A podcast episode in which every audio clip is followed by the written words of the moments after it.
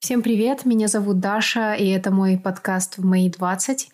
Э, суть данного подкаста и главная цель – это поддержка ребят, которые находятся в возрасте 20+, плюс, можно так сказать, которые ищут себя, пробуют, э, пробуют разные новые какие-то сферы и неустанно борются, либо же пытаются поддержать себя в этом быстром, э, невероятно быстром мире – и сегодня у меня в гостях э, Костя.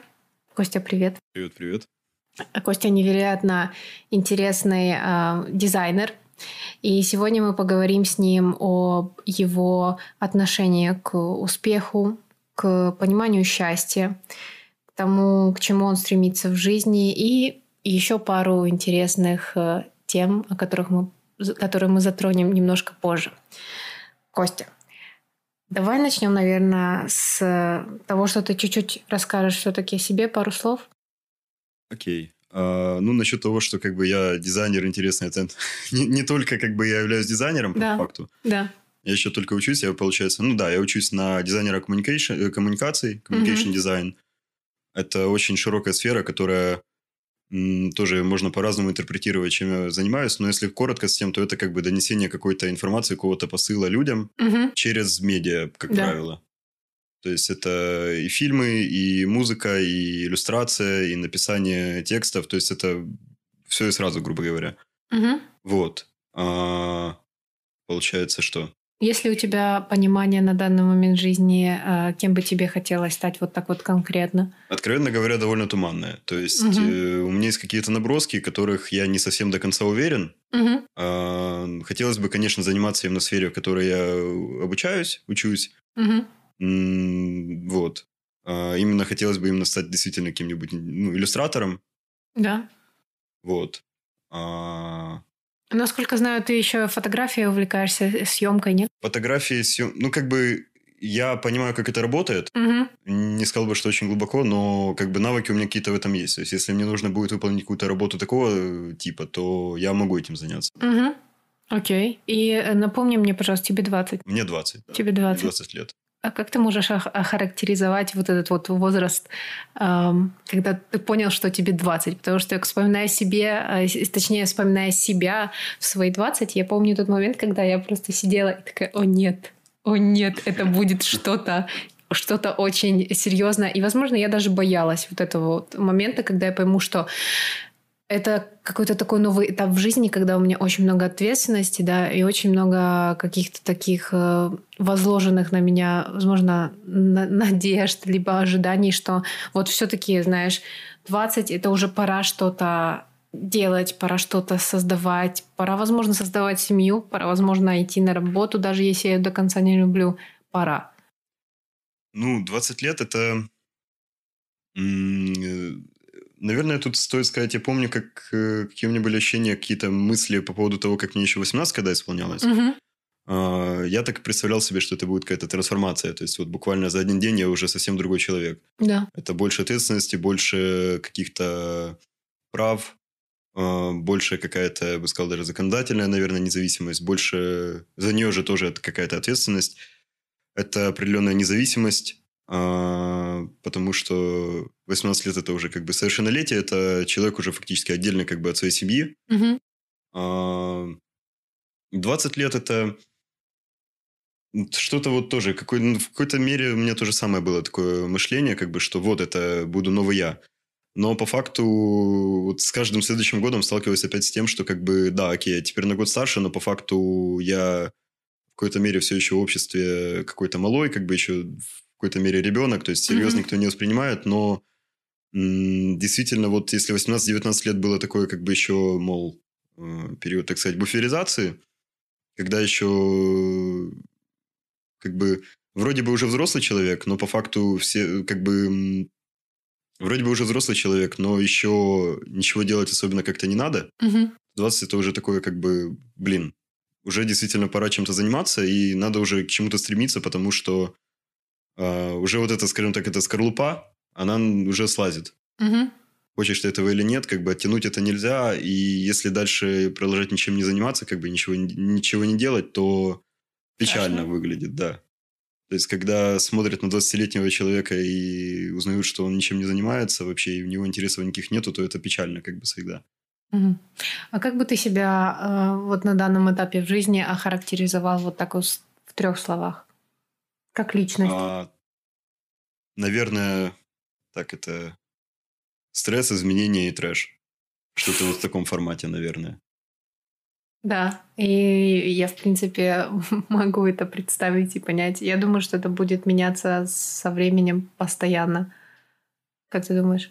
Думаю, да. Это связано с тем, что как бы все еще я не до конца как бы чувствую какую-то почву у себя под ногами и все еще ищу что-то свое. Мгм. И вот именно вот эта часть э, именно стресса, наверное, переживания, она как бы связана с тем, что как бы нужно куда-то двигать, Мгм. а куда еще неизвестно. И вроде как уже и люди вокруг меня как-то требуют каких-то решений серьезных.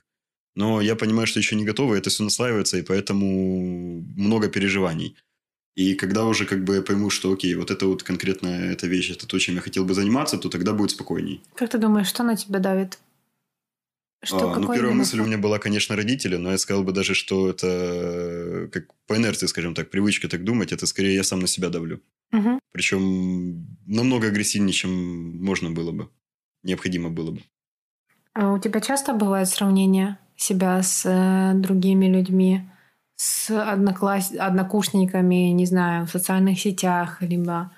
Раньше для меня это была очень больная тема, да. Я смотрел на людей, которые как бы моего возраста или даже немного младше, как бы как они живут, и я сравниваю с собой и понимаю, что в каких-то местах я очень сильно уступаю. Мгм.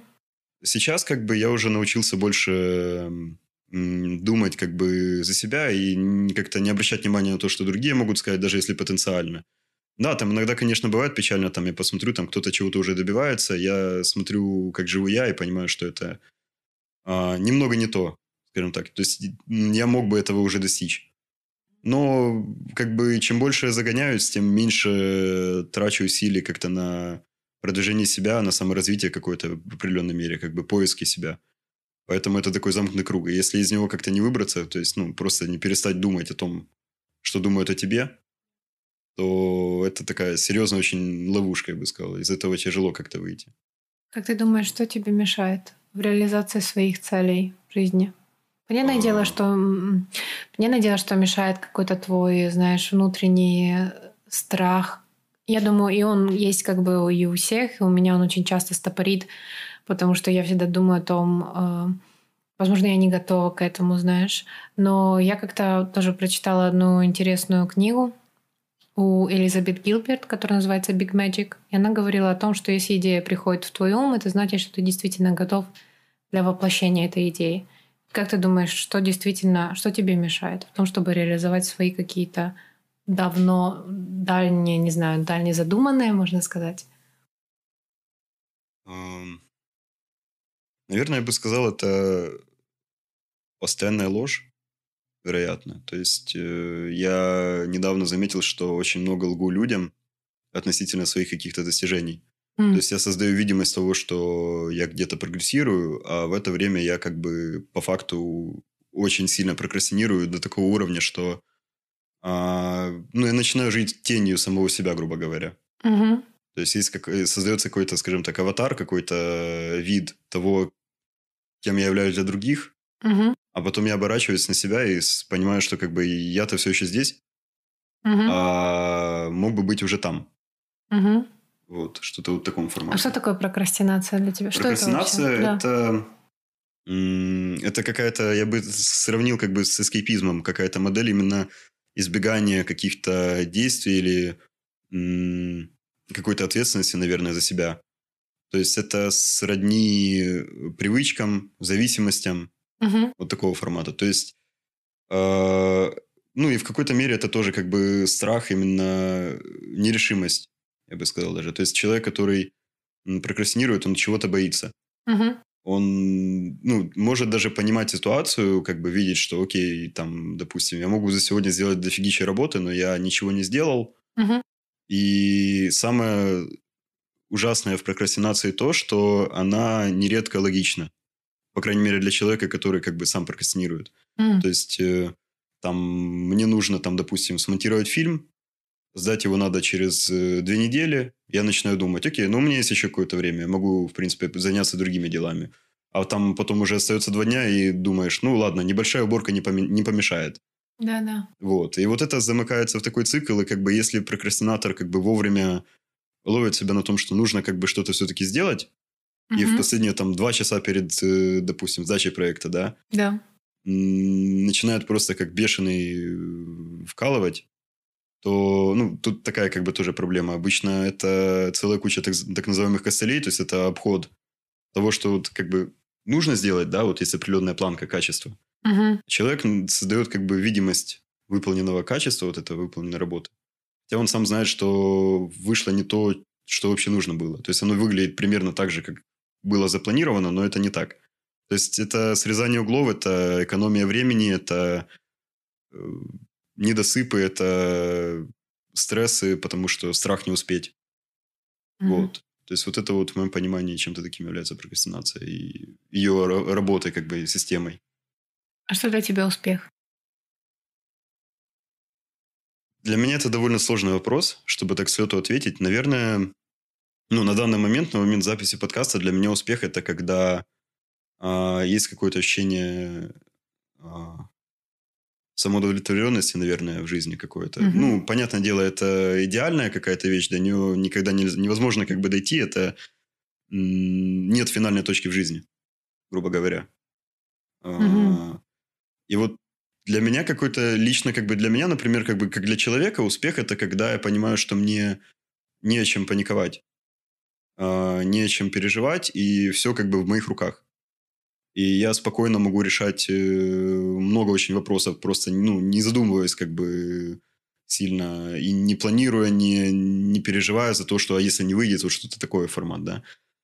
А если же карьерный рост, наверное, успех, это вот когда, ну, как я, по крайней мере, это понимаю, это когда тебя начинают узнавать, Мгм. люди, которых ты считаешь известными какими-то для себя каких-то какими-то кумирами, например, да, это когда узнают люди, когда уже создается аудитория, и как бы это, ну, скажем так, э, творчество, ну, в моем случае творчество выходит из так называемого, называемого вот этого локального андеграунда на более высокий уровень, когда уже общество понимает тебя и видит твою работу. Ты бы хотел этого?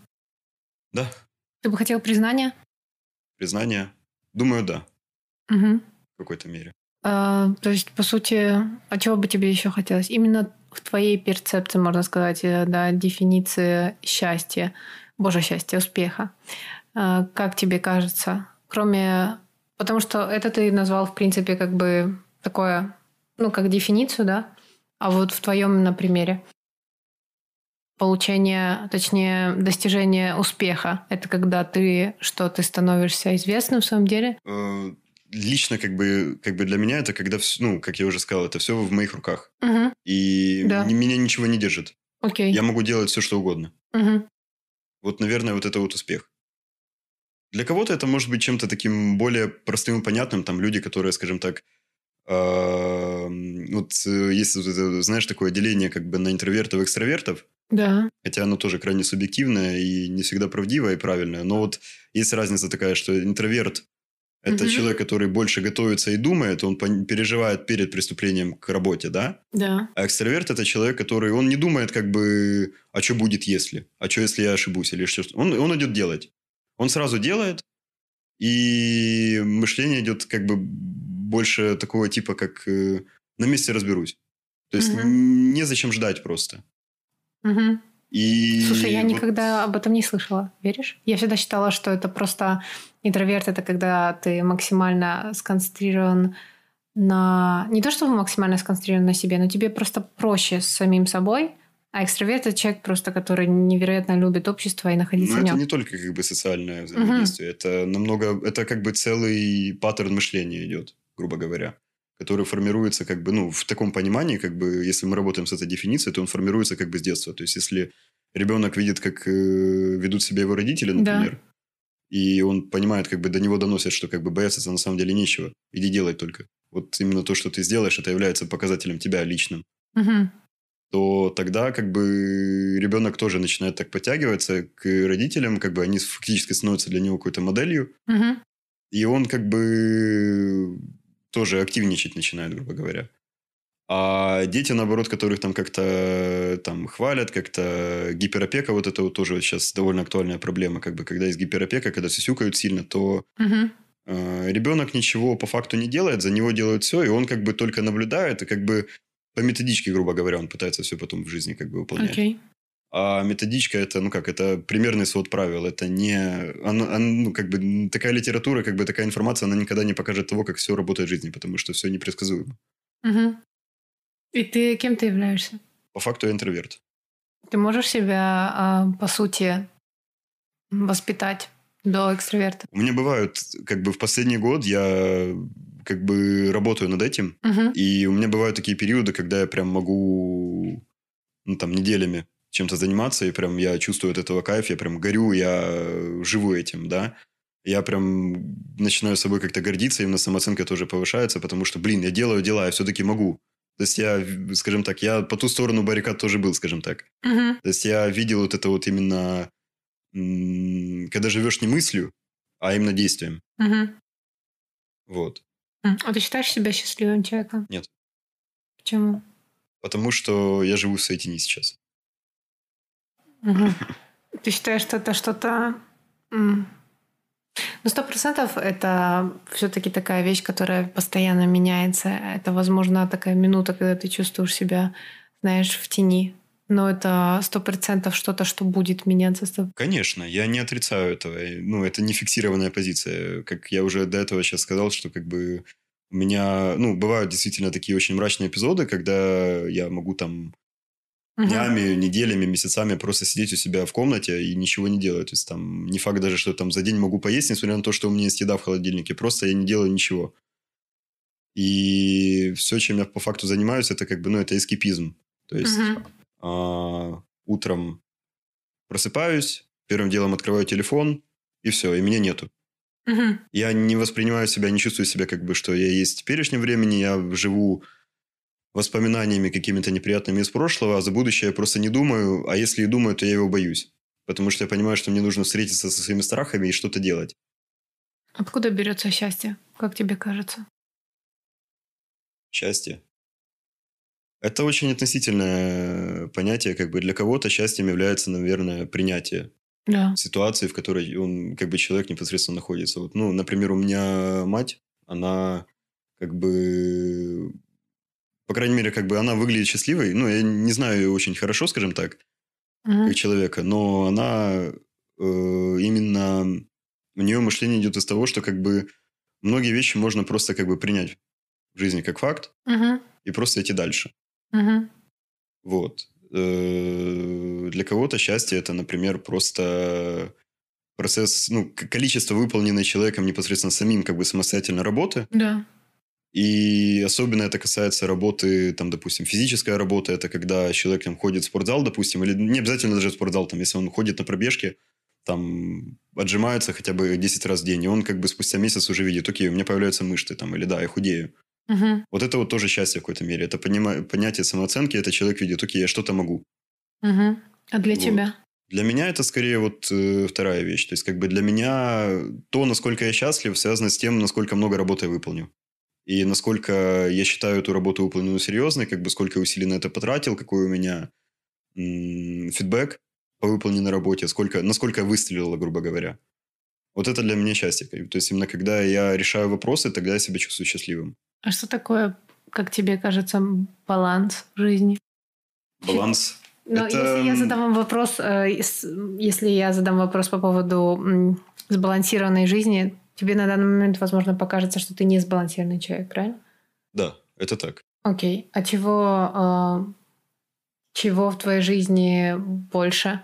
В плане, откуда берется этот э, источник того, что ты не сбалансирован?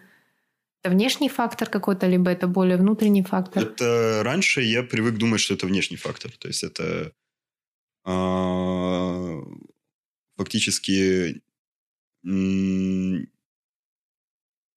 обвинение других людей или обстоятельств в том, что у меня сложилось все именно так, как сложилось сейчас.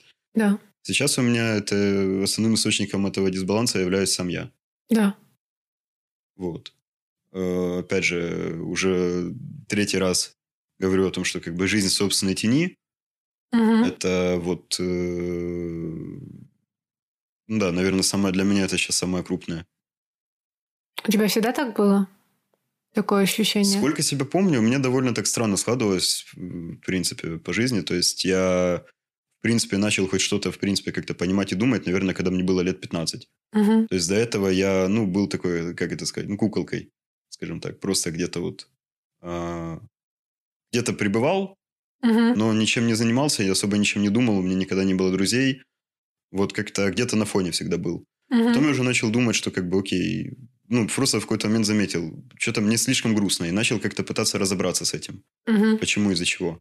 Начал анализировать, с кем я общаюсь, как бы, над чем я провожу, ну, зачем я провожу время, как бы, на что я трачу время. Мгм. Какие мои интересы, как-то пытался как-то именно себя увидеть и понять именно больше, как, э, ну, вот как будто бы я только вот секунду назад появился в собственном теле, грубо говоря. Мгм. И вот 15 лет у меня до сих пор это идет дорога как-то как понять, как работаю я, какое мое отношение к обществу, которое отнош... какое отношение общества ко мне. Да. Вот э, очень много разных э, мыслей именно идеологии, скажем так. Э, идео- идеология, наверное, неправильное слово в этом контексте, но именно м, попыток именно понять, как бы, что со мной не так, что с миром не так. Вот это вот с- огромный research, который у меня длится уже в пассивном режиме где-то на фоне на протяжении нескольких, ну, пяти лет. Вот. Скажи, эм, назови, пожалуйста, свои три сильные стороны. Я У знаю. нас, у нас интервью. Меня на работу берете? Хорошо. Э, Почему? Я тебе могу объяснить, почему этот вопрос важен. Я считаю, что чтобы сдвинуться с места, нужно более-менее понимать, что ты из себя представляешь. Так как мы очень часто фокусируемся на вещах, которые, в которых мы не очень хороши, мы очень часто забываем, в чем мы хороши. Поэтому э, в каждой э, даже беседе, ну просто в жизни, я очень часто люблю задавать подобный вопрос, в чем же твоя сильная сторона, потому что ты сто процентов это знаешь, но скорее всего, да, но скорее всего тебе кажется, что это не настолько сильно и это не настолько важно. Вот э, как раз э, на этот вопрос, если отвечать, то сейчас, именно на данный момент, вот Да. опять-таки на момент записи, у меня нету какого-то ответа точно. Я, я не знаю, насколько я в чем-то могу быть хорош, потому что, ну, это особенность, скажем так, э, самооценки ситуации, в которой я сейчас как бы живу. То есть для меня это, как это сказать, э, у меня слишком раздутое эго на данный момент, и я просто не могу достоверно сказать, в чем я хорош. А за что ты себе благодарен? За что тебя ценят э, другие люди? Это ведь может быть даже самое, э, это ведь минимальное за то, что это не, ну как бы, понимаешь, очень часто люди э, при восприятии такого вопроса начинают думать о том, ну, моя сильная сторона — это, не знаю, построение ракет, построение машин, или я умею еще то, то есть что-то такое, а по ну, что-то, что ты, по сути, развиваешь в течение жизни, да, ты можешь этому научиться. Но в людях, в принципе, в каждом абсолютно, я в это верю, есть намного э, больше, намного больше таких вещей, с которыми мы, по сути, приходим и воспитываем их с детства. Просто мы очень часто их подавляем, потому что нам кажется, что, э, не знаю, такая черта, как умение слушать, не настолько важна, хотя э, миллионы людей не умеют слушать, понимаешь, ищут людей, чтобы они послушали. Это умение быть благодарным за данный момент жизни. Это такие простые вещи, понимаешь? Это очень Ну просто. Вот, это вот эм, тоже очень важная такая, наверное, моя черта, это э, парадоксальность, противоречивость, потому что я могу говорить одну вещь Мгм, и понимать, что как бы по факту для себя лично как минимум я прав, мгм. а потом параллельно думать о том, как бы, а что на самом-то деле происходит у меня в голове, например, да, или там, а, что я сам чувствую насчет того, что я говорю. Я понимаю, что как бы немного не соответствует. Мгм. То есть я могу часами напролет говорить о мотивации, но при этом сам Не, не следовать этим советам, скажем так, вообще. То есть как бы это какая-то вот... э, Есть просто огромное количество сфер, в которых можно ориентироваться и понимать, но при этом очень важно их саму как бы тоже экспериментировать и использовать. То есть как бы... А ты считаешь, мотивация работает? Смотря как посмотреть на мотивацию как понятие, потому что кто-то может сказать, что ее не существует. Вообще, Мгм. в принципе. Это как бы... Это эмпатия. Мгм. А эмоциональный интеллект у всех развит по-разному, и как бы Если человек думает, что ну, я сегодня там не замотивирован, потому что какая-то погода не та, или там музыка мне не нравится, которую я себе включил, и теперь мне грустно. Вот это вот все, это, это крайне шаткие какие-то вещи, которые очень легко меняются. Если э, у человека убивается какая-то вот эта вот мотивация какими-то очень простыми вещами, то это уже больше как бы не наличие или отсутствие мотивации, а просто поиск оправдать свое бездействие. Угу. Вранье.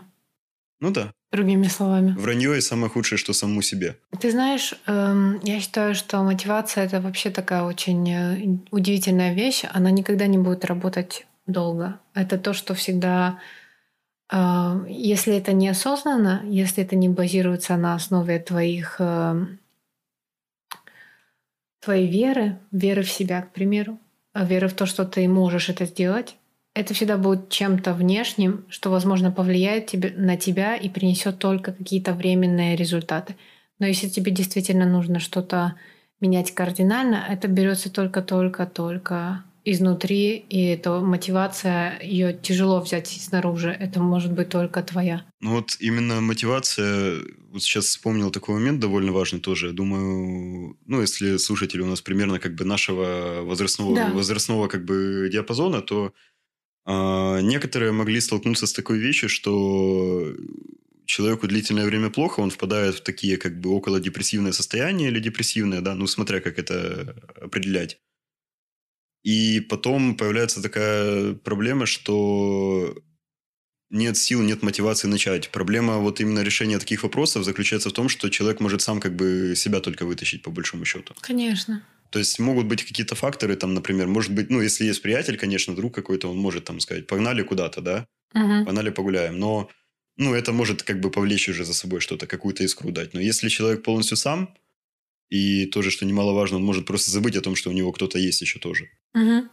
то это, опять-таки, замкнутый круг, и вот эту мотивацию, фактически, ее, ее очень тяжело словить. Угу. А, у меня сегодня как бы небольшая такая победа, которая напрямую с этим связана. Как бы я время от времени занимаюсь пробежками. Окей. Okay. Ну, это обычно тоже так бывает рывками. То есть я могу там пару недель побегать, потом по каким-то причинам просто там э, прекращаю. И вот сейчас как раз у меня был такой период, когда я сколько? Ну, месяц где-то не бегал. Сегодня утром я проснулся, и просто вот у меня как-то появилась такая просто мысль, типа, блин, ну я проснулся в 8 утра. Угу. До дела у меня до следующих там на 11 только было запланировано что-то.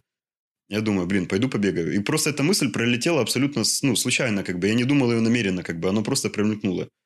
И я просто как бы поначалу думал, да не, ну, что там, могу полежать еще. Угу. Я просто как бы сам себе фактически такой вызов поставил, грубо говоря, типа, ну, блин, типа, как бы, а на самом-то деле, что я теряю? 20 минут побегать, типа, ну, 10 даже, 15, там, в зависимости от, ну, физической подготовки, Мгм. понятное дело. Типа, я ничего не теряю. Как бы появилась мысль, типа, почему бы сразу не реализовать? Как только мы начинаем откладывать, буквально даже на 5 секунд, и не делаем сразу вещи, которые импульсивно пришли к нам, то это уже, скорее всего, провал.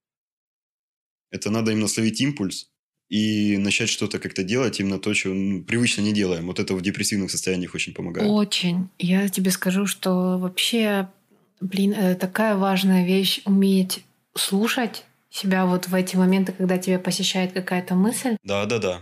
Потому что у тебя весь вот это вот касательно даже флоу какого-то, да, это все может уйти, если ты в этот же момент не среагируешь. Да.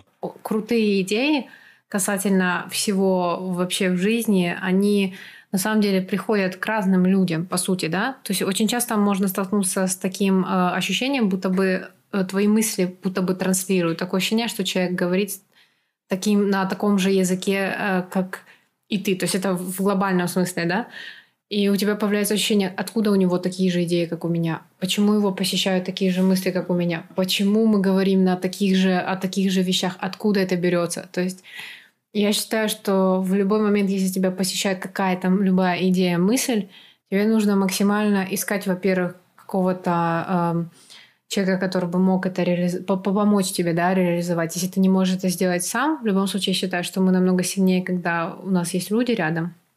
Потому что я, конечно, верю в э, силу человека, его мысли и всякого-всякого, но я считаю, что люди э, очень важны, которые тебя окружают. И, по сути, они тоже транслируют в какой-то степени, кем ты являешься, потому что ты выбираешь себе подобных по мышлению, подобных по ценностям и вообще как бы, возможно, вкусом, не знаю.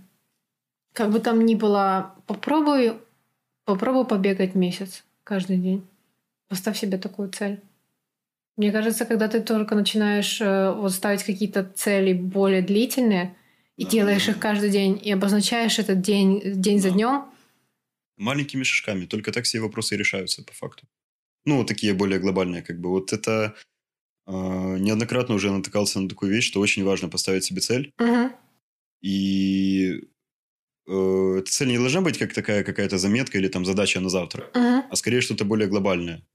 И потом постепенно, репетативно это повторять. То есть, как бы, вот тоже с многими такими делами, как бы, очень важно помнить о том, что э, как это сказать, слона целиком не едят. Угу, и конечно. вот, казалось бы, есть какой-то финальный результат, которого хотелось бы достичь. И очень важно понимать, что не стоит пытаться это делать все как бы разом. Угу. Очень многие вещи делаются действительно как бы по чуть-чуть. И вот, допустим, с тем же спортом, угу. э, ну, в любом его проявлении, даже самом маленьком, да, э, это очень важно как бы понимать, что, окей, допустим, там, сегодня я вышел на пробежку, пробегал всего 5 минут. Казалось бы, блин, ну это же мало, это же всего лишь 5 минут. Но тут важно понимать, что вот вчера, например, весь предыдущий месяц или весь предыдущий год я вообще не бегал. Я мог бы с тем же успехом дальше полежать на диване эти 5 минут, но я вышел на улицу, я сделал над собой усилие, это круто. А потом по чуть-чуть, по чуть-чуть уже, когда становится неинтересно так мало, начинаешь уже наворачивать жестче, жестче, жестче. Ходит года два, например, или три, ты уже марафон бежишь. Да, это Просто именно так и делается. Пять минут больше, и вот так вот я на самом деле когда-то так начала рисовать э, по книге э, «Как научиться рисовать за месяц». И я каждый день э, рисовала. Там было а, одним из, из заданий рисовать каждый день по 10 минут. Я рисовала каждый день по 10 минут. Я рисовала два месяца, пока не э, прошла вот... Там было две части этой книги. Я прошла две части и поняла, что это вообще очень крутая штука со мной произошла в жизни, потому что э, это все на самом деле в практике ведь. Я два месяца назад даже не могла нарисовать то, что я нарисовала сейчас. Да, плавная репетативность. Вот это вот то, что решает именно. Набивание руки. Э, я бы хотела еще затронуть такую интересную тему, как э, страх нереализованности. Скажи, пожалуйста, присутствует ли в твоей жизни такой страх? Если да, почему?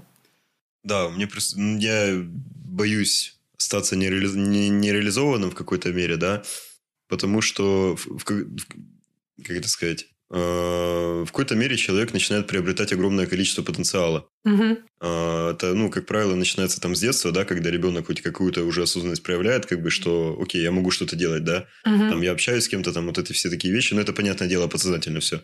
Угу. Набирается какого-то опыта постепенно, и у него уже есть какие-то свои навыки.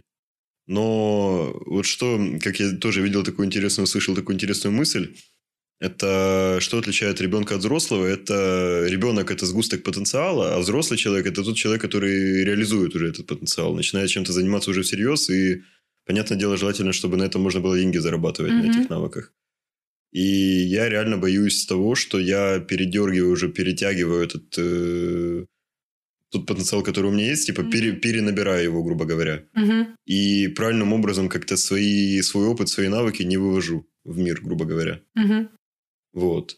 То есть это для меня такая вот отношение у меня к этой самореализации. Mm-hmm. А почему ты решил стать дизайнером вообще изначально? Ой, это довольно постыдный для меня вопрос, потому что когда я выбирал вуз, то я так это у меня был такой период времени, когда я, типа, этот... Э, вообще ни о чем не думал, и просто я понимал, что мне нужно выбрать какой-то вуз, но я ничем не был заинтересован, и просто так совпало, скажем так, что я на тот момент, когда надо было делать выбор, знал польский. Ага. А, поэтому, ну, фактически вышло так, что мне как бы за уши немного тебя сюда притянули. Как бы, mm-hmm. типа, ты знаешь польский, вроде ты ходил на какие-то курсы по user experience и user interface, типа, что бы тебе не пойти на дизайн? Mm-hmm.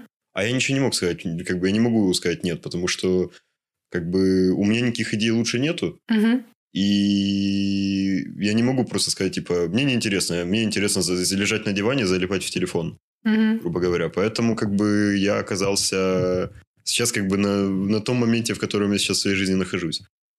Вот, то есть, возможно, это частичная такая как бы притянутость за уши или не частичная, не знаю, как бы тоже я замечаю за собой такую вещь, что я не до конца как бы искренне заинтересован тем, что Дизайне? преподаю. Да, Мгм. то есть э, я понимаю, как работает то, что нам показывают о чем рассказывают. Но тут скорее это связано с тем, что я недостаточно просто пробовал как-то что-то делать. Поэтому ответить, ответить точно сказать, там, действительно ли я горю тем, чтобы заниматься именно тем, что, чем, что я делаю сейчас в учебе, это, ну, не знаю. Тут в какой-то мере это будет ложь, если я скажу, что да. А ты считаешь, что вообще э, это осознанно, насколько осознанный выбор мы делаем в тот момент, когда м, нам говорят, да, нам говорят, Ой, тебе это, нужно... это вообще такая яма, я скажу. Это, Это, это трен- трэш просто, потому это, что... это ужас. Если, допустим, посмотрим... Ну, это далеко не лучший пример, там, допустим, обучение Мгм. на Западе, в Америке, да, у них там, конечно, система образования просто поломанная, там, Мгм, э, так что там навряд ли уже собрать можно будет только переделать надо с нуля. мгм. Но там есть одна очень важная такая вещь, которую я, э, скажем так, уважаю, это то, что, грубо говоря, ребенку дается очень много времени на выбор. М. И постоянно как бы притянутость как бы именно э, чем-то заниматься, это как бы не со стороны ребенка инициатива или Да. не со стороны родителей, а Да. фактически это, это приветствуется учебным заведением, то есть не факт, что еще как бы вузом, а скорее там high school, да, это Да-да-да. вот это вот именно которая как бы еще техническая школа. Мгм. Это такого рода какие-то занятости разные, они при, ну, поддерживаются и приветствуются нормально. Как бы, да? да, координируют нормально. То есть нету такого, Мгм. как бы, что вообще ничего не знаю, что вокруг меня, и я без понятия, что делать. Потому что в мире столько всего есть, и я вообще не знаю, что выбрать. Такие как бы вещи, к счастью, регулируются. Если не в полной мере как-то, да, то, по крайней мере, это помогает как-то сузить Мгм. сферу поиска. Еще важно тоже то, что выпускникам школ лет по 20, наверное, где-то, насколько я помню. Ну, в Польше, по крайней мере, здесь точно как бы школа заканчивается в 20 лет. Да-да-да. 19-20. И это как бы период, когда человек уже более-менее хотя бы понимает, чего ему нужно. Когда, ну, Мгм. 16-17 лет ребятам, и уже говорят, типа, Тебе извиняюсь, это пиздуй во взрослый мир и решай там какие-то вопросы, Мгм. а ты, в принципе, как бы, кроме, скажем так, этой литрушки пива ничего не видел, то это довольно тяжело как-то внезапно как-то протрезветь резко и понять, чего тебе нужно. Мгм. Вот. Слушай, ну на самом деле э, я тоже заметила такую интересную тенденцию, когда ты заканчиваешь школу в 16-17, а, в 17, да? По крайней мере, я так закончила Ну, школу, когда 17, мне да, было но это 17. в среднем. Кому как. И понимаешь, что как бы ты такой выходишь и а что дальше? И ты понимаешь, что у тебя в школе не было никаких предметов, которые, по сути, бы помогали тебе развить твое, э, не знаю, твои хобби. То есть в основном это были какие-то такие стандартные предметы, которые должны были бы тебе чего-то подсказать, да? Ты их даже не учишь, ты их зубришь, просто чтобы на ЗНО все сдать и в течение месяца забыть. Да, и вот и ты такой выходишь и понимаешь, все, я потерян, я не знаю. И понятное дело, что тут в ход идут вся твоя семья, родители, которые говорят, что, возможно, тебе вот сюда, либо это, потому что мы считаем, что у тебя предрасположенности, либо что-то еще. Ты вообще в этот момент не думаешь. А На самом деле, действительно, тебе это нравится или не нравится. Ты просто думаешь, окей, нужно что-то выбирать. И это супер, если у тебя есть хобби к этому времени и какой-то развитый интерес. Но если нет, то ты потерян. И... Ну, надо себя строить фактически, как бы никто не готовил, грубо говоря, Мгм. да? Но все ожидают от- уже от тебя как бы каких-то осознанных поступков и, ну, в целом как бы осознанности какой-то, да, именно от чего-то надо отталкиваться, как бы...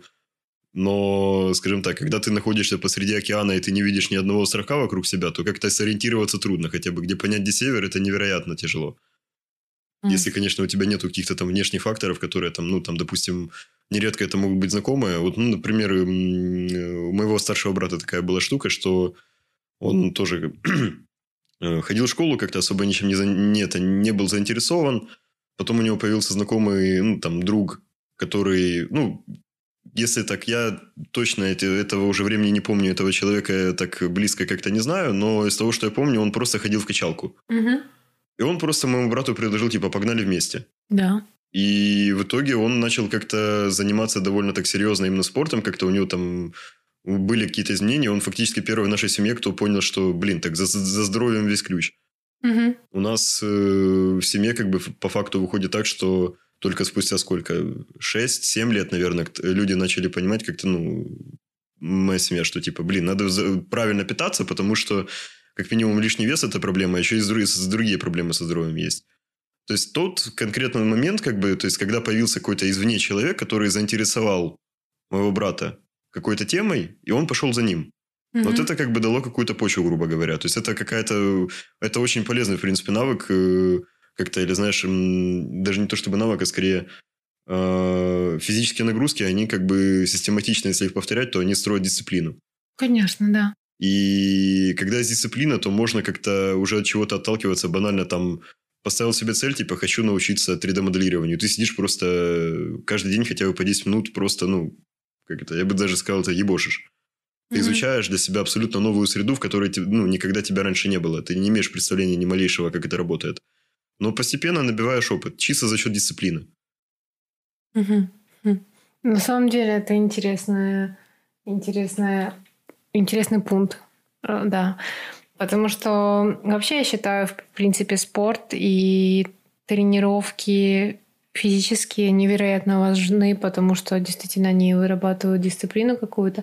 Но возвращаясь как бы к тому фактору, что мы выбираем что-то по нужде, точнее, как бы слепо идем зачем-то. Я когда заканчивала бакалавр, я ведь тоже, по сути, меняла специальность немножко в другом направлении, потому что понимала, что для меня то, что я изучала, это было... Этого было просто недостаточно в какой-то степени. И нужно действительно что-то делать, потому что чем больше, тем больше я буду получать практичные, практические да, знания, тем больше я буду понимать более-менее, что я могу с помощью этого достичь. Тем больше теории, которая нам дается, и, знаешь, такого плавания безудержного в этой теории знания, которые ты не всегда можешь применить на практике, тем меньше у тебя вообще как бы возможности понять, куда дальше. Это очень важно, как бы тоже, чтобы все вот эти приобретенные знания, будь это там под э, давлением университета, например, учебы, угу. или как-то по собственному желанию приобретенные знания. Главное, чтобы они не остались такой огромной библиотекой где-то в затылке. Угу. То есть, э, чтобы это действительно находило какое-то применение. Угу.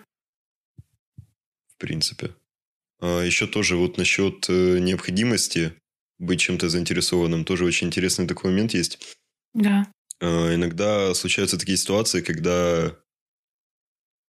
Как бы это описать? Ну, фактически, когда жизнь бьет. То есть, когда мы страдаем от последствий определенных наших действий или бездействий. Да. И вот это самые живые моменты в жизни, которые могут быть, когда у тебя нет выбора, когда мозг начинает работать не на жизнь или на там желание «хочу, не хочу», а на выживание, угу. когда просто надо. И вот в такие моменты вот именно самые серьезные, самые важные уроки э, заучиваются. Там хочешь ты этого или нет, но как бы один момент может там действительно уже подняться вопрос не просто там э, будущего какого-то э, кратковременного, например, или там когда ты просто раскладываешь все, что ты делаешь на более дальнюю перспективу, ты понимаешь, что там, если я сейчас не сделаю того-то, то через два года мне будет жопа из которой я выйду лет через пять. Угу. А, могут быть такие ситуации, когда реально под вопросом стоит жизнь. И вот именно такие вещи – это то, что позволяет определить, что действительно нужно. Угу. Оно как бы в какой-то мере оно даже само приходит. Окей. А, именно вот такие моменты сильнее всего учишься вещам. Интересный инсайт на самом деле.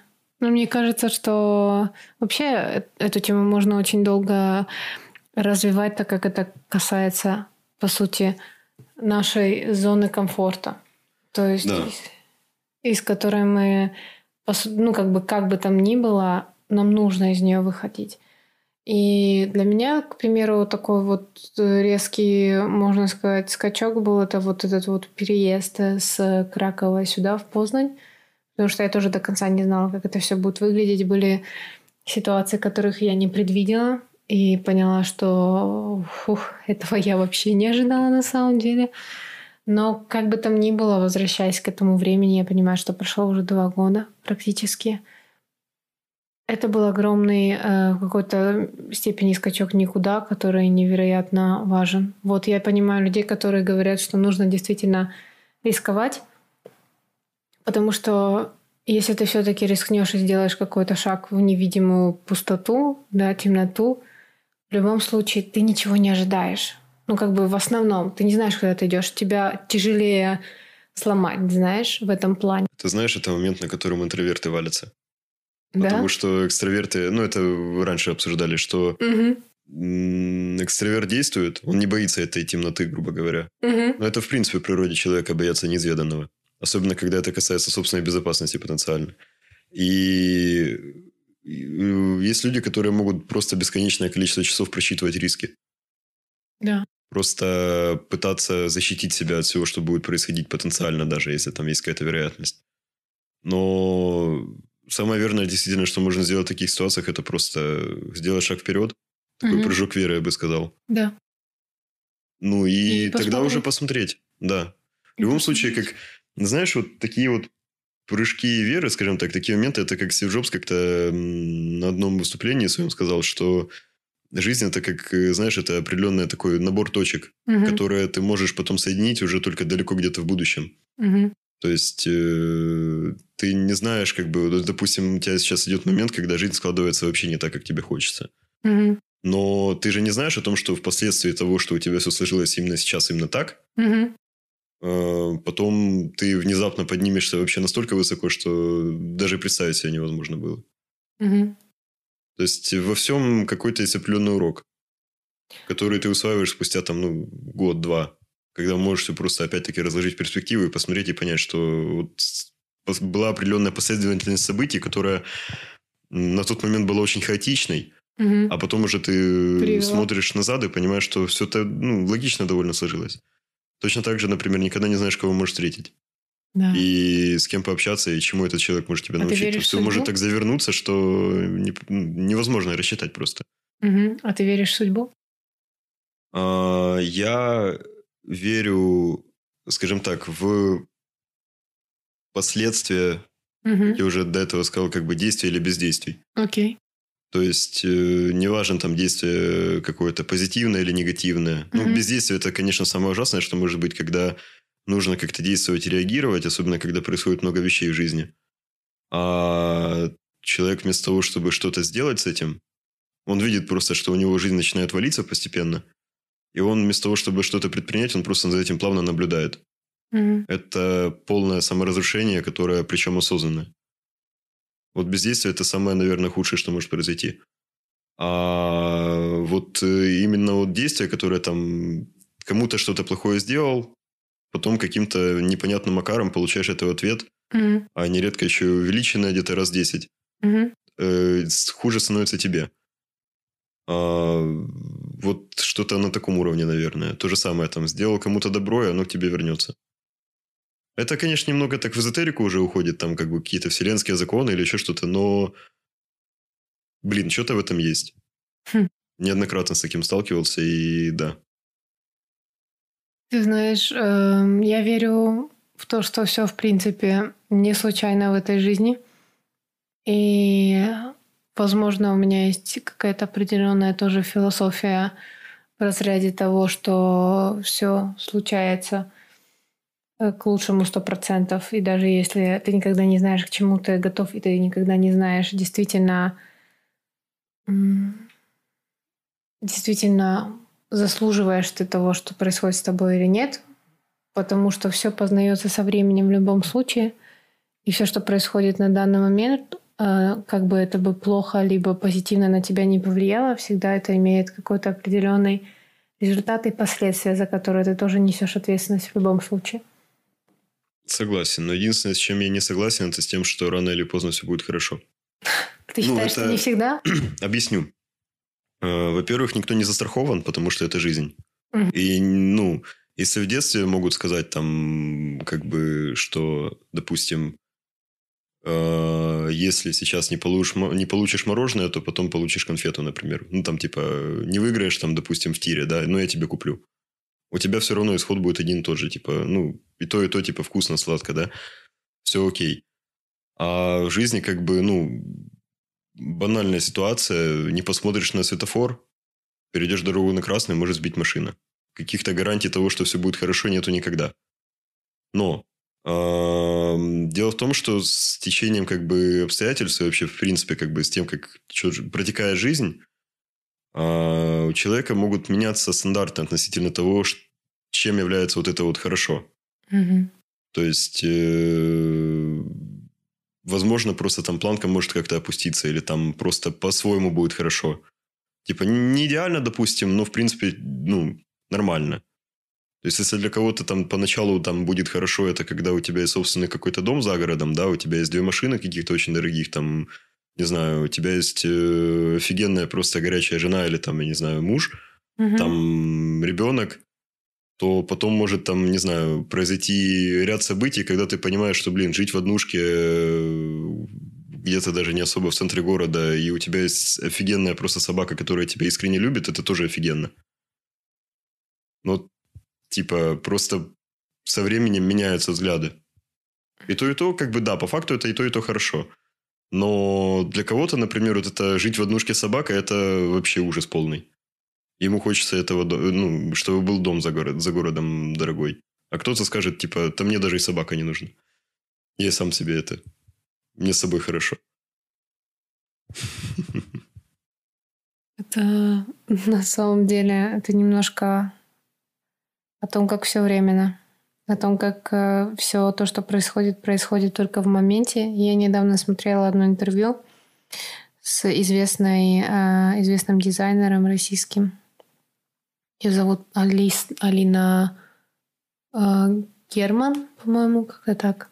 И она в одном из, своем, из своих интервью сказала, что не всегда все должно быть хорошо, не всегда все будет хорошо, не всегда Конечно. есть, э, не всегда для, не, не всегда будут страны, которые, знаешь, будут э, авторитарными, там, независимыми, да, не всем это нужно, не всем нужно рожать детей, не всем нужно иметь семью, не всегда все будет хорошо, и это тоже окей.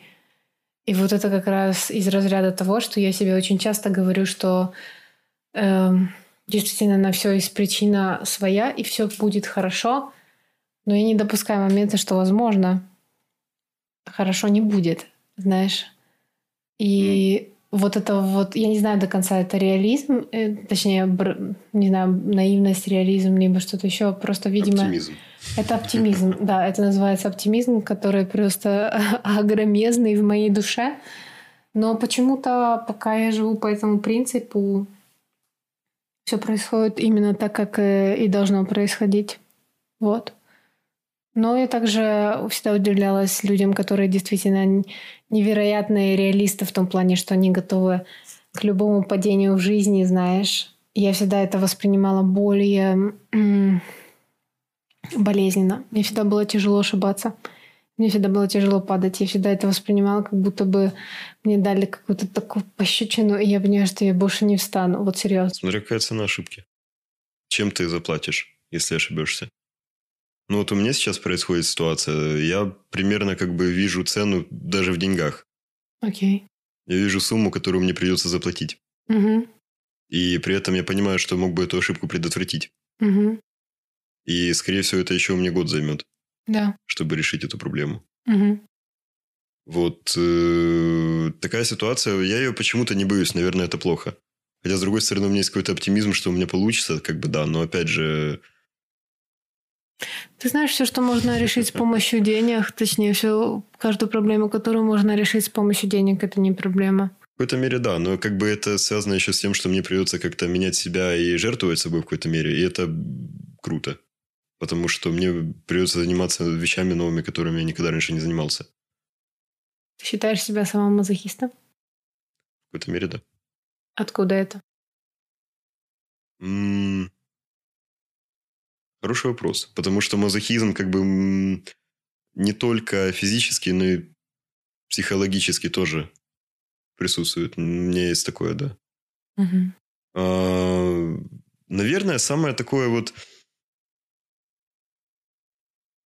Я даже не знаю, за что здесь схватиться, потому что у меня много разных типов мазохизма есть. Например, тот же кулинарный, когда мне просто вкатывает, когда еда или очень, очень острая, или очень приторная, прям в, в края угу. входит.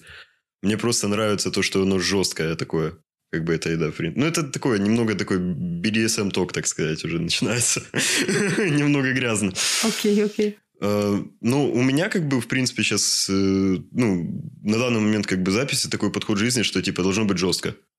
Угу. Надо делать, надо двигать. Угу. Потому что если я не буду сам вокруг себя воду коломутить, то я никуда не приду. Да. И на меня внимание никто не обратит. Что насчет того, как э, плыть по течению жизни? Не поддерживаю. Ну, скажем так, э, опять же, в зависимости от того, как у кого жизнь складывается. Угу. Если есть возможность и нет необходимости себя загонять в стрессы какие-то, то это не думаю, что это очень плохая вещь. Но просто, как бы, если себя не уберечь кто, перед тем, что, допустим, там может произойти что-то, от чего ты уже так просто не, откли, не оклемаешься, не поднимешься, если не быть готовым, то будет тяжко. Будет реально тяжко, и не факт, что поднимешься даже. Угу. А как бы... В конце концов, как бы, когда плывешь по течению, то все происходит пассивно. А, ну, а разве это не круто проявлять собственную инициативу? Э, Быть как бы для себя как минимум хотя бы лидером. Если даже не в какой-то группе людей, то для себя лично. Просто самому себе как бы, грубо говоря, выставить, выставлять какие-то правила, писать именно свод какой-то. Угу.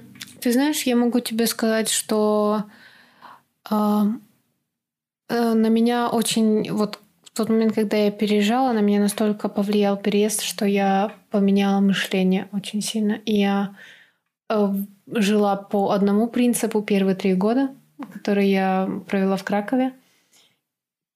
Я могу сказать, что я была достаточно пассивным человеком, потому что мне было постоянно страшно. Когда я начала потихоньку принимать решения и понимать, что все-таки я несу за это ответственность, мне стало намного проще. И вот окончательно это все поменялось, когда я переехала сюда и полностью, наверное, осталась одна. Вот сама собой, знаешь? Вот, когда остаешься как бы сама собой, сам собой, то понимаешь, что нету никакой страховки, нету никакой веревки, за которую можно схватиться, и все зависит только от тебя. Да.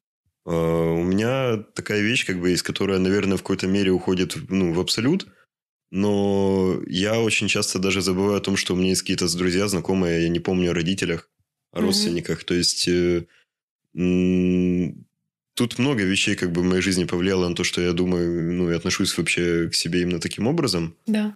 Но я привык думать, что в своих проблемах виноват только я.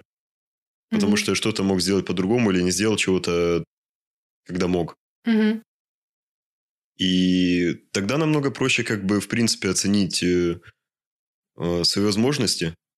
И не нужно, скажем так, париться из-за того, что кто-то что-то не сделал за тебя.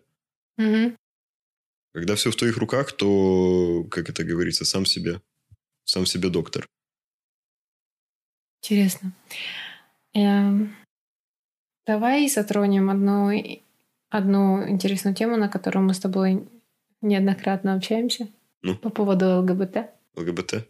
Да, твое мнение, потому что я всегда тебя слушаю достаточно внимательно и считаю, что этим стоит поделиться с людьми, потому что, я не знаю, повлияло ли на твой взгляд переезд вот сюда, да, в Польшу, так как все-таки здесь более-менее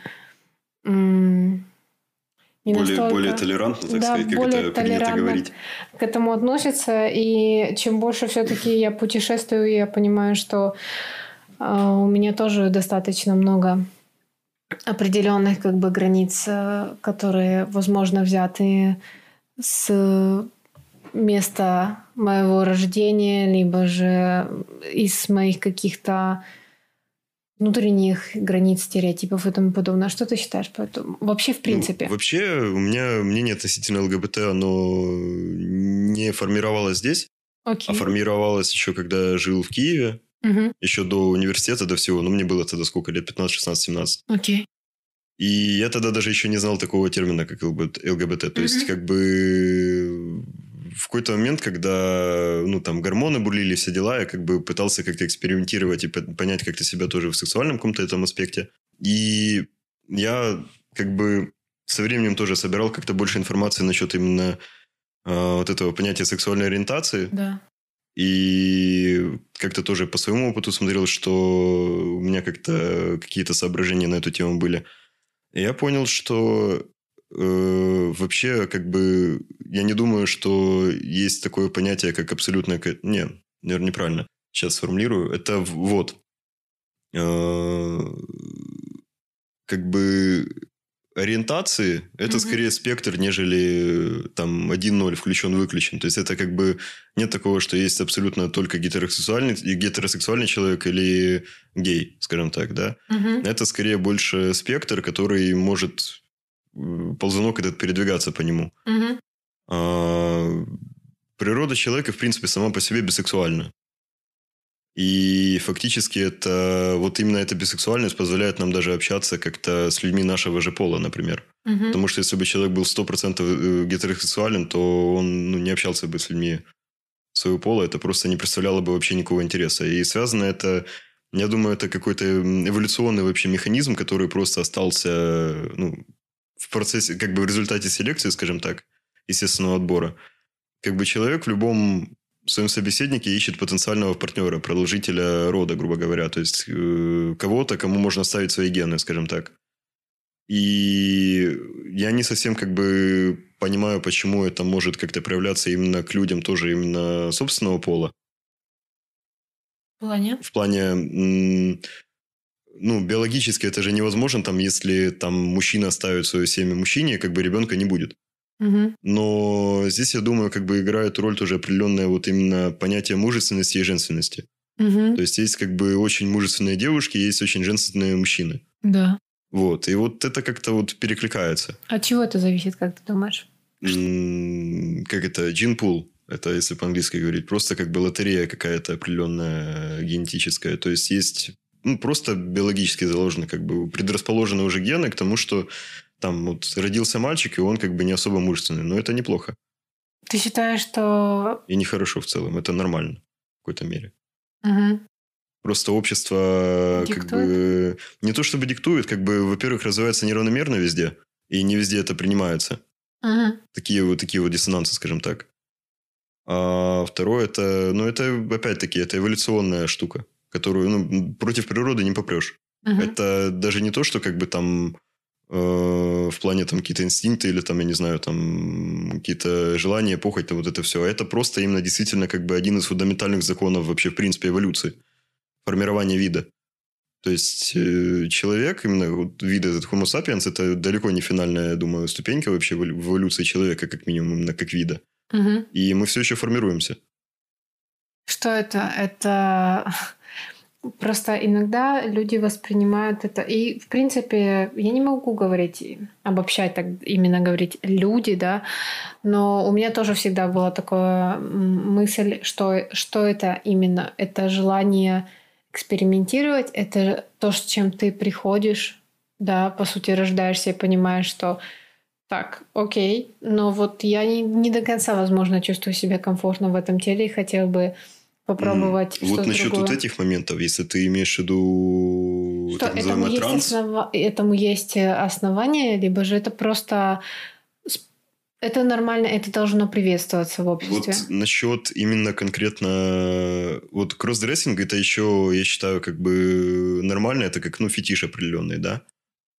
А вот именно когда человек э, чувствует очень сильный дискомфорт в своем собственном теле и не принимает, не принимает свой пол, не принимают там свое поведение какое-то, да, то, ну, мое личное мнение к этому отношение, что, скорее всего, это проблема психического характера, которую стоило бы прорабатывать, прорабатывать у специалистов, врачей, которые как бы, ну, из того, что как бы я могу как бы понять или представить, по крайней мере, да, это то, что как бы почему у человека могут быть такие мысли. Это банальное отношение к человеку еще в детстве. Со стороны родителей или со стороны там окружение какого-то друзей, учителей, одноклассников, неважно. Просто э, есть там, допустим, проблема какая-то, вот самооценка определенная, да, или там... О, во, хороший пример. Это, например, когда есть тот же, допустим, женственный мальчик. И его травят за то, что он женственный, за то, что он не мужик. Мгм. Он не дерется, он не любит драться. Он не Мгм. хулиганит. Ему нравится пообщаться, он спокойный, он тихий. Вот. То есть он не играет в игрушки, которые играют мальчики. Он не ведет себя так, как они. Его начинают чмырить. Дома тоже там, не знаю, там спустя несколько лет уже там, когда в школу там парень ходит, и отец спрашивает, что ты как не мужик? Это уже сразу начинается вот это унижение конкретное. То есть это значит, что, ну, просто есть два варианта мышления в таких ситуациях. Это или со мной что-то не так, а с миром в порядке, или с миром что-то не так, а я в порядке. И когда человека очень долго так чмы- чмырят, он скорее склонен думать, что с ним что-то не так. Поэтому ему некомфортно в своем теле. И это нужно прорабатывать, как, э, скорее я бы сказал, психологические травмы. Ну, я не знаю, как бы, конкретных э, ситуаций, которые могут к этому привести. Я сейчас набросал примерный, как бы, сценарий, который я э, смог рассчитать сейчас, что могло бы привести к такому вот выводу, именно желанию сменить тело, грубо говоря, сменить пол. Как бы в этом тоже, кстати говоря, проблема психологии, это то, что в отличие от медицины более физической, когда у тебя там болит нога, ты идешь к врачу, он говорит там, ну, у тебя с ногой такая-то проблема, надо оперировать. И хирург, он когда режет плоть, он конкретно знает, где что находится и что надо переделать. А психология – это огромная спагеттина, скажем так, в голове, которую надо размотать и почитать. Поэтому вот. А, ну кстати говоря, тоже в эту сторону, я думаю, ну, насчет этого я не уверен, но это на данный момент записи, как бы, я так думаю, что сексуальность – это тоже что-то, что стоило бы прорабатывать. Хотя, ну, я имею в виду у врачей, но не факт.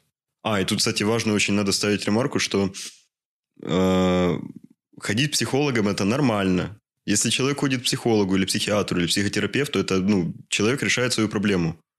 Точно так же, как и свое Конечно. физическое здоровье, решает свое ментальное здоровье. И если... Это, это крайне неправильно, когда человека клеймят, что если он пошел к врачу, он псих. Это бред. Человек решает свою проблему, это уже заслуживает уважения. Вот. Конечно. Я считаю, что на самом-то деле, во-первых, люди нуждаются в людях, это сто процентов. Не каждому человеку повезло иметь рядом с собой э, друга, либо... Да даже, ты знаешь, иногда я не до конца уверена, что именно друг тебе может что-то подсказать, просто потому что он знает твою историю, он знает тебя. Он не хочет тебя как-то унизить, либо... Ну, не то чтобы унизить, но обидеть тебя. В этот момент он исходит из того, что он тебя настолько бережет, что, возможно, он тебе не скажет правду, да, как это выглядит, как человек, который вообще тебе не знакомый, который смотрит на тебя впервые и смотрит более на все как бы рационально и понятно. Вот. Так что я полностью согласна с тем фактором, что мы все вообще в принципе нуждаемся в какой-то помощи. Чему... Если в этом есть необходимость, то психическая, психологическая помощь, она крайне необходима. Вообще, в принципе, я как с каким посылом даже и создавала данный подкаст, чтобы показать, что мы по сути похожи очень. Я очень часто встречаюсь э, с таким, ну не то что мышлением, но с людьми, которые в какой-то степени мыслят по, в таком же русле, как и я, в плане того, что какие-то вещи переживают так же, как я. Я понимаю, что я могу что-то подсказать, либо же чему-то, возможно, не то чтобы научить, но где-то просто сказать, что, возможно, нужно чуть-чуть подождать, либо попробовать посмотреть на это с другой ситуации, да, с другой стороны. И какие-то такие вещи, они на самом деле очень полезны просто потому, что нас всегда может услышать кто-то, кто в этом нуждается, в этом совете, Да. в этой помощи. Хорошо. А скажи, э, у тебя есть книга, которая повлияла на тебя, на твою жизнь? Есть. А, Мне нужно поискать ее только название Мгм. на русском языке. Это займет буквально пару, пару. А, такс, такс, А на английском как она? Она на английском, правильно? А, да, но я на русском уже нашел. Это книга «Война за креатив» Стивена Пресфилда. Мгм. А, Это книга, которая позволяет как-то рационализироваться, грубо говоря, Мгм. и начать что-то делать. То есть там, грубо говоря, расписано, из-за чего люди могут просто годами ничего не делать. Как прокрастинация и лень убивают постепенно, и это самое худшее, то, что это незаметно происходит.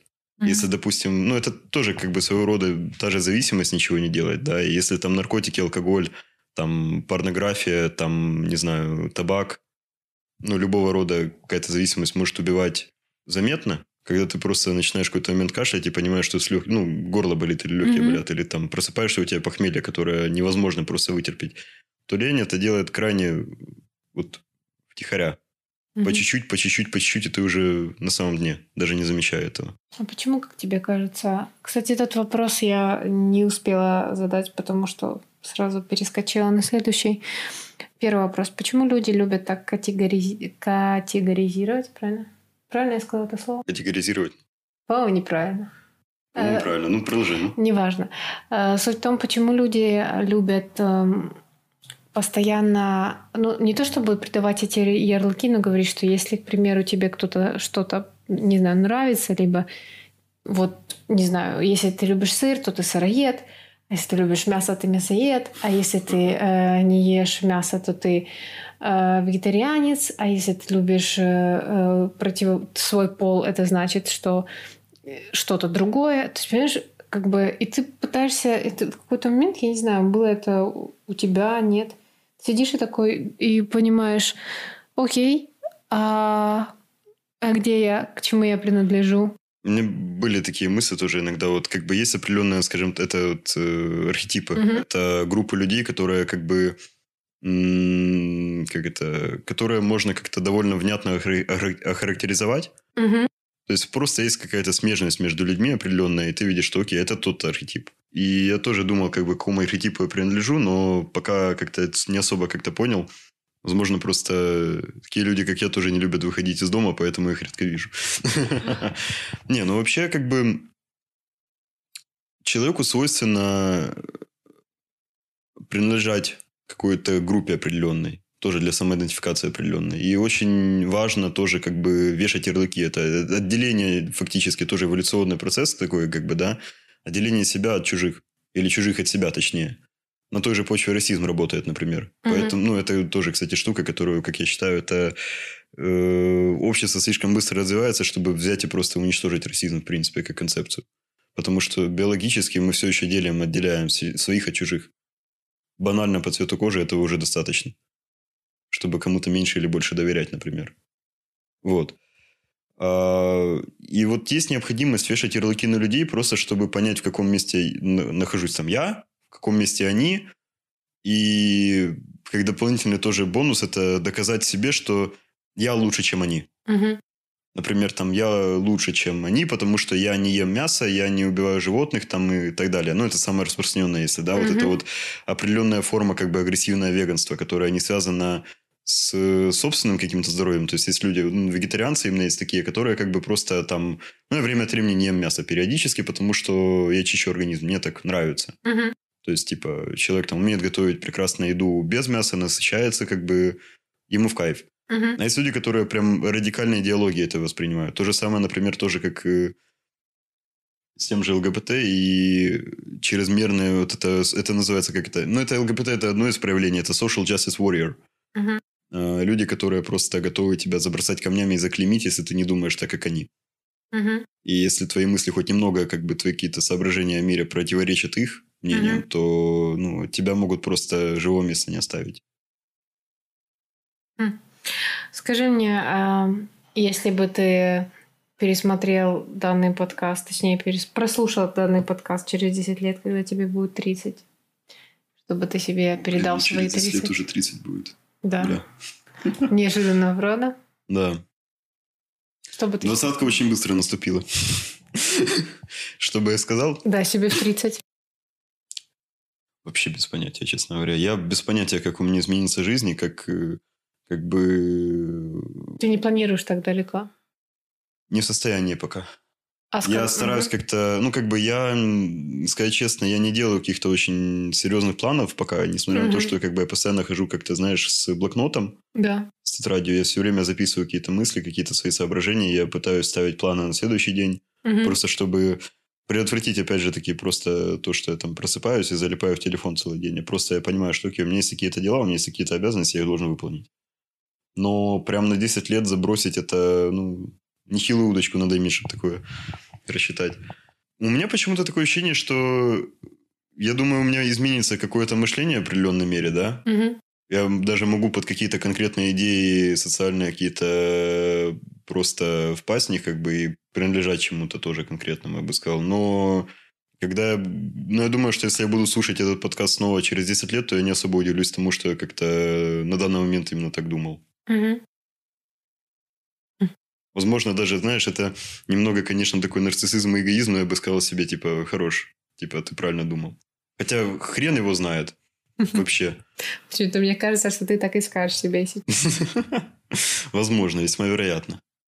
А, На самом деле это были, в принципе, все вопросы, которые мне бы хотелось тебе задать, да, и о них поговорить. Это было мега действительно интересно. Powerful experience. Ну, Да, и я считаю, что у тебя очень э, много крутых э, идей и вообще мышления. Тебе нужно это все реализовать обязательно. И ни в коем случае не бояться того, что что-то может быть и не по плану, потому что всегда будет не по плану. Но у тебя сто процентов есть все шансы на то, чтобы все сделать так, как ты хочешь. Так что будет отлично. Вот. Это мой небольшой инсайт.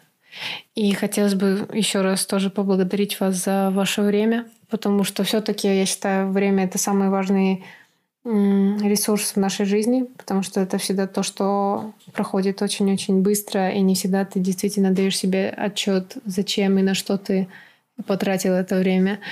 Поэтому просто цените то, что у вас есть именно этот час, именно этот день, именно этот год. жить теперешним нужно. Да, Просто вкладывать, инвестировать в свое будущее и из прошлого из- изымать только самое важное, то, чему можно научиться, а ковыряться в каком-то старом, извиняюсь, говне, это ну, смысла никого не несет. Какое-то самопоедание, оно убивает не только теперешнее, но еще и будущее очень сильно. И у нас у всех есть э, страхи и травмы с детства. Никогда не думайте, что вы э, с этим одни барахтаетесь, потому что это очень длительная история того, как ты, по сути, первые 20 лет вырастаешь из дома и выходишь из дома, а остальные 20 лет ты приспосабливаешься к жизни вокруг и э, борешься с тем, что ты заработал э, за эти 20 лет, просто следующие 20 лет. Поэтому никогда не бойтесь все-таки идти в какую-то пустоту. И даже если вы чувствуете, что вы находитесь в тени на данный момент, так не будет всегда. Потому что все меняется и все временно. Всегда. Поэтому спасибо вам еще раз за это время и спасибо тебе за то, что дал такие развернутые ответы на вопросы. Спасибо, что позвала. Это очень круто было прийти на подкаст. На первый да, подкаст, э, до которого все-таки у Дарьи дошли руки. Хотя идея э, это немножко вот э, возвращаясь к тому, когда у тебя уже происходят действия, они не всегда происходят тогда, когда появляется идея, потому что иногда нужно вот чуть-чуть подождать, потому что идея тебя может посетить сейчас, и ты поймешь, что, возможно, на данный момент нет всех ресурсов, да, либо возможностей, но если держать эту идею в голове, то обязательно все произойдет. Вот так вот. Так что спасибо вам еще раз. И до скорых встреч в следующем выпуске. Спасибо. До скорых встреч. До скорых встреч.